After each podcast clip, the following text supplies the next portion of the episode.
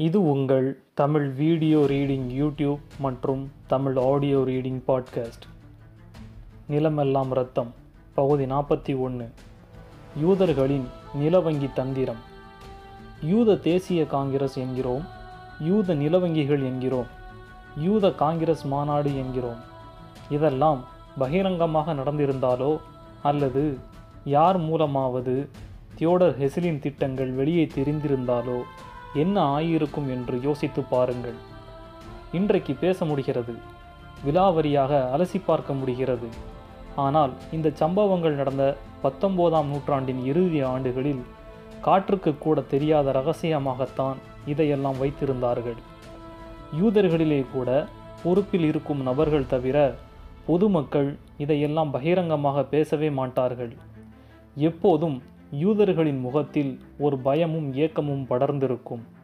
அந்த பய உணர்ச்சியையும் ஏக்க உணர்ச்சியையும் அவர்கள் ஒருபோதும் மாற்றி காண்பித்ததே இல்லை. இத்தனை பெரிய திட்டங்களை அவர்கள் தொடங்கி இருக்கிறார்கள் நிலவங்கியின் கிளைகளை திறக்க பாலஸ்தீனத்துக்கு போயிருக்கிறார்கள். நில வங்கியின் நோக்கமே பாலஸ்தீனின் நிலங்களை அபகரிப்பதுதான் என்பதையெல்லாம் ஒரு யூதர் கூட வெளியே பேசியதில்லை. இத்தனைக்கும் பத்திரிகைகள் பெருகத் தொடங்கியிருந்த காலம் அது. ஆனால் எந்த பத்திரிகையின் நிருபருக்கும் அப்போது மூக்கில் வேர்க்கவில்லை. எந்த நாட்டின் அரசுக்கும் யூதர்களின் திட்டம் இதுதான் என்பது விளங்கவில்லை. எல்லா தேசங்களிலும் ஆட்சியில் இருப்போருக்கு யூதர்கள் பலர் நெருக்கமாக இருந்தார்கள். ஆனாலும் வரையறுக்கப்பட்ட நெருக்கம் அது. ஆட்சியாளர்களிடமிருந்து அவர்கள் செய்திகளையும் ரகசியங்களையும் பெற பார்ப்பார்களே தவிர தமது ரகசியங்களை அவர்களிடம் மறந்தும் கூட பேச மாட்டார்கள் எல்லாமே இருப்பது போலத்தான் இருந்தது. எந்த மாற்றமும் இல்லை. யாருக்கும் எதுவும் கண்ணில் படவே இல்லை. ஆனாலும் அது நடக்கத்தான் செய்தது. ஓட்டோமோன் திருக்கிய பேரரசின் ஆளுகைக்கு உட்பட்ட பாலஸ்தீனில் வசித்து கொண்டிருந்த சில பணக்கார யூதர்கள் திடீரென்று மக்கள் நலனில் அக்கறை கொண்டவர்களாக ஆங்காங்கே நில வங்கிகளை தொடங்கினார்கள். யார் வேண்டுமானாலும் வந்து நிலம் வாங்குவதற்காக அங்கே கடன் பெறலாம். குறைந்த வட்டி விகிதங்கள். நிலங்களை விற்க விரும்புகிறீர்களா?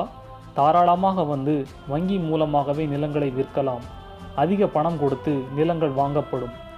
வங்கிகளே நேரடியாகவும் நிலங்களை வாங்கும். அல்லது இடைத்தரகர் போல செயல்பட்டு யூதர்களுக்கு நிலங்களை வாங்கி கொடுக்கும். பாலஸ்தீனை பிரமாதமான விவசாய பூமி என்று சொல்ல முடியாது. அங்கு விவசாயம் இருந்தது. ஆனால் விவசாய நிலங்களை காட்டிலும் வறண்ட பிரயோஜனமில்லாத பூமியே அதிகம். யூதர்கள் நில வங்கிகளை தொடங்கி நிலங்கள் வாங்க தொடங்கிய போது படிப்பறிவில்லாத கிராமப்புறத்து அரேபிய நிலச்சுவாந்தார்கள் தம்மிடமிருந்த பாலை நிலங்களை அவர்களுக்கு விற்க விரும்பினார்கள். தண்டத்துக்கு வெறும் பூமியை வைத்துக்கொண்டு அவதிப்படுவானேன் என்று அவர்கள் கருதியிருக்கலாம் மேலும் நிலவங்கிகள் அவர்கள் எண்ணி பார்க்க முடியாத அளவுக்கு அந்த வறண்ட நிலங்களுக்கு பணம் கொடுக்க முன்வந்தன. ஆகவே இதனை ஒரு வாய்ப்பாகவே அவர்கள் கருதினார்கள். யூத வங்கிகள் எதற்காக இத்தனை பணம் கொடுத்து உருப்படாத நிலங்களை வாங்குகின்றன என்றெல்லாம் அவர்களுக்கு யோசிக்க தெரியவில்லை. ஆகவே பாலஸ்தீன் முழுவதிலும் எங்கெல்லாம் விவசாயத்துக்கு பயன்படாத தரிசு நிலங்கள் இருந்தனவோ அவற்றின் உரிமையாளர்கள் எல்லோரும் அந்த நிலங்களை நில வங்கிகளுக்கு விற்று கொண்டிருந்தார்கள். எத்தனை நிலம் கிடைத்தாலும் வங்கி வாங்கிக் கொள்கிறது என்பதை பார்த்து அதிக பணத்துக்கு ஆசைப்பட்டு தரிசு நிலங்களுக்கு நம்ப முடியாத விலைகளை சொல்லி பார்த்தார்கள் அரேபியர்கள். அப்போதும் நில வங்கிகள் தயங்கவே இல்லை. பத்து பைசா பெறாத நிலங்களுக்கு கூட பல லட்சம் கொடுக்க அவை முன்வந்தன. உண்மையில் அதிர்ஷ்ட தேவதைதான் நிலவங்கி ரூபத்தில் வந்திருப்பதாக அரேபியர்கள் மடத்தனமாக நினைத்தார்கள். தினசரி நூற்றுக்கணக்கான ஏக்கர்கள் இந்த வகையில் யூத நில வங்கிகளின் வசமாகிக் கொண்டிருந்தன. வங்கி இப்படி கணக்கு வழக்கில்லாமல் பணம் கொடுத்து நிலம் வாங்குவதற்கு பணம் எங்கிருந்து வரும்? அதை பற்றி அவர்கள் கவலைப்படவே இல்லை. உலகெங்கிலுமிருந்து யூதர்கள் தினசரி லட்சக்கணக்கில் பணம் திரட்டி பாலஸ்தீனத்துக்கு அனுப்பி கொண்டிருந்தார்கள். உலகமெங்கும் வசித்து கொண்டிருந்த பல லட்சம் யூத வர்த்தகர்கள் தமது வருமானத்தில் கணிசமான பகுதியை இந்த நில வங்கிகளுக்கு நன்கொடையாக அளித்தார்கள். சாதாரண யூத மக்களோ துண்டேந்தி சென்று பணம் வசூலித்து அனுப்பினார்கள். கலை நிகழ்ச்சிகள் நடத்தி பணம் சேர்ப்பது புத்தகம் விற்ற பணம் நாடகம் போட்ட பணம் என்று எந்த ஒரு சிறு வாய்ப்பையும் அவர்கள் தவறவிடவில்லை. எங்கோ கண்ணுக்கு தெரியாத தொலைவில் பாலஸ்தீன் என்கிற தமது மூதாதையர் தேசத்தில் தங்களுக்கென்று தங்கள் தலைவர்கள் நிலம் வாங்கி கொண்டிருக்கிறார்கள். விரைவில் தாங்கள் அங்கே இடம்பெயர்ந்து நிம்மதியாக வசிக்கப் போகிறோம் என்கிற ஓர் உணர்ச்சி மட்டுமே அவர்களிடம் இருந்தது. அதையும் ரகசியமாகவே வைத்திருக்க வேண்டிய கட்டாயம் அவர்களுக்கு இருந்தது. மறுபுறம் யூதர்களின் இந்த மாபெரும் திட்டத்தின் ஒரு வரி கூட தெரியாத பாலஸ்தீனத்து அரேபியர்கள் வந்தவரை லாபம் என்று தங்களுடைய நிலங்களையெல்லாம் நில வங்கிக்கு அள்ளி அள்ளி கொடுத்து கொண்டிருந்தார்கள். அத்தனையும் தரிசு நிலம்தானே என்கிற அலட்சியம். ஆனால் நில வங்கிகள் தரிசு நில கொள்முதலோடு மட்டும் நிறுத்தி கொள்ளவில்லை. மாறாக தங்கள் திட்டத்தின் இன்னொரு பகுதியாக உள்ளூர் மக்கள் நிலம் வாங்குவதற்கு கடன் கொடுக்கவும் அவர்கள் தவறவில்லை. கடன் வாங்கி நிலம் வாங்கும் அரேபியர்கள் உரிய காலத்தில் வங்கி கடனை திருப்பிச் செலுத்தாவிட்டால் நோட்டீஸ் எல்லாம் அனுப்பி கொண்டிராமல் நேரடியாக அந்த நிலங்களை கையகப்படுத்த தொடங்கி விடுவார்கள் இன்னொரு உத்தியையும் அவர்கள் கடைபிடித்தார்கள். கடன் வாங்க வரும் அரேபியர்களிடம் முதலில் எளிய வட்டி விகிதங்கள் மட்டுமே சொல்லப்படும். பெரிய கஷ்டம் ஏதும் வராது என்று நம்பும் அரேபிய முஸ்லிம்கள் நிறைய கடன் பெற்று நிலங்களை வாங்குவார்கள்.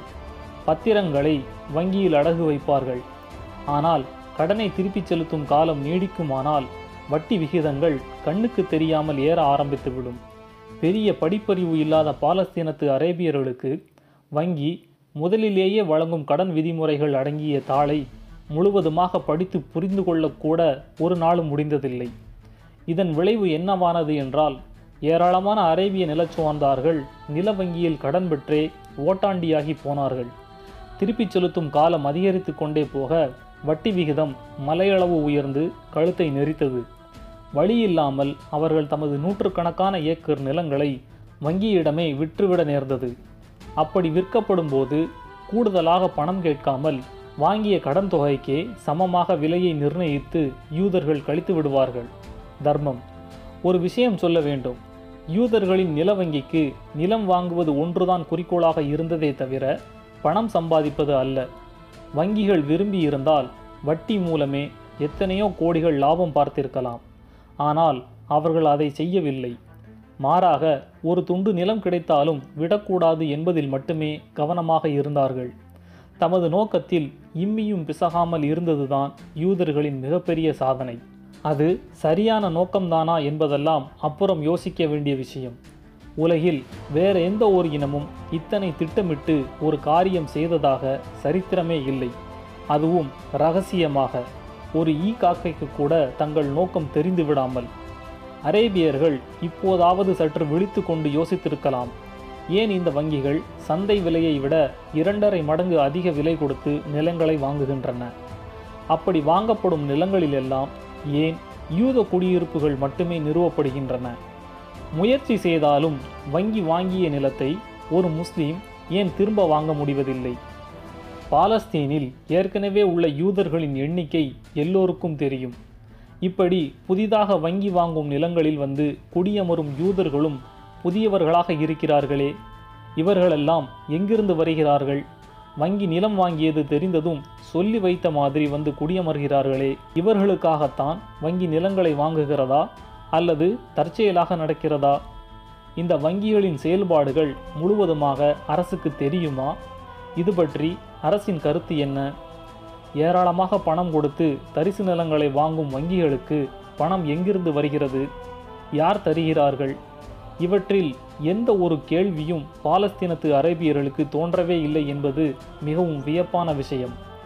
சில காலம் இப்படியாக அவர்கள் பாலஸ்தீனில் நிலங்களை வாங்கி சேர்த்து கொண்டிருந்தார்கள். அதற்குள் மாநிலம் முழுவதும் நில வங்கிகளுக்கு மிகப்பெரிய மதிப்பும் செல்வாக்கும் ஏற்பட்டிருந்தது. பேங்கர்கள் என்று சொல்லப்பட்ட வங்கி அதிகாரிகள் மிகப்பெரிய மனிதர்களாக மதிக்கப்பட ஆரம்பித்தார்கள். முஸ்லிம் பண்ணையார்கள் இருந்த இடங்களிலெல்லாம் யூத பண்ணையார்கள் தோன்றிவிட்டார்கள்.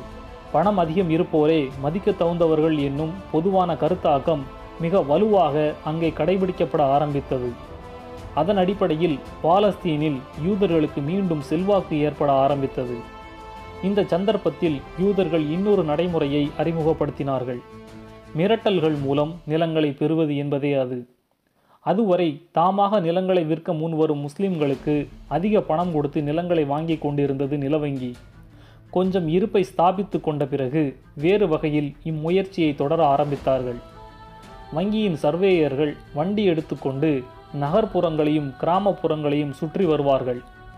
நூறு ஏக்கர் வங்கி நிலம் இருக்கும் இடத்தின் நடுவே பத்து ஏக்கர் அரேபியர் நிலம் இருக்குமானால் அந்த இடங்களை வங்கிக்கு விற்றுவிடும்படி சம்பந்தப்பட்ட நில உடைமையாளர்கள் கேட்டுக்கொள்ளப்படுவார்கள் உரிமையாளர் மறுத்தால் முதலில் மிரட்டல் ஆரம்பிக்கும். பிறகு அதுவே பரிமாணமடைந்து சில சந்தர்ப்பங்களில் கடத்தல் வரை கூட போயிருக்கிறது. ஆனால் இத்தகைய காரியங்களை வங்கியே நேரடியாக செய்ய முடியாது அல்லவா? என்ன செய்யலாம்? யூதர்கள் யோசித்தார்கள். விளைவாக பாலஸ்தீனின் பல்வேறு பகுதிகளில் வங்கிக்கு சம்பந்தமில்லாத சில தனி அமைப்புகளை தோற்றுவித்தார்கள். பொதுநல அமைப்புகளாக அடையாளம் காட்டப்பட்ட அந்த அமைப்புகளின் முழுநேர பணி நில ஆக்கிரமிப்புத்தான். குண்டர்களும் ரவுடிகளும் நிறைந்த அத்தகைய அமைப்புகளின் உறுப்பினர்கள் மிரட்டியும் தாக்கியும் நிலங்களை கையகப்படுத்தி நில வங்கிக்கு அழித்து விடுவார்கள். அதற்காக அவர்களுக்கு மாத ஊதியமே தரப்பட்டிருக்கிறது. சுமார் இரண்டாண்டு காலகட்டத்துக்குள் பாலஸ்தீனிய அரேபியர்களின் மொத்த நிலப்பரப்பில் சுமார் நாலரை சதவிகித நிலம் யூத நில வங்கிகளின் மூலம் யூதர்களின் வசமாகி இருந்தது. அதுவரைத்தான் யூதர்கள் கஷ்டப்பட வேண்டியிருந்தது. அதற்கு பின்னால் நில கொள்முதல் திட்டம் பிடித்த வேகம் விவரிப்புக்கு அப்பாற்பட்டது. அடுத்த பகுதியில் சந்திப்போம்.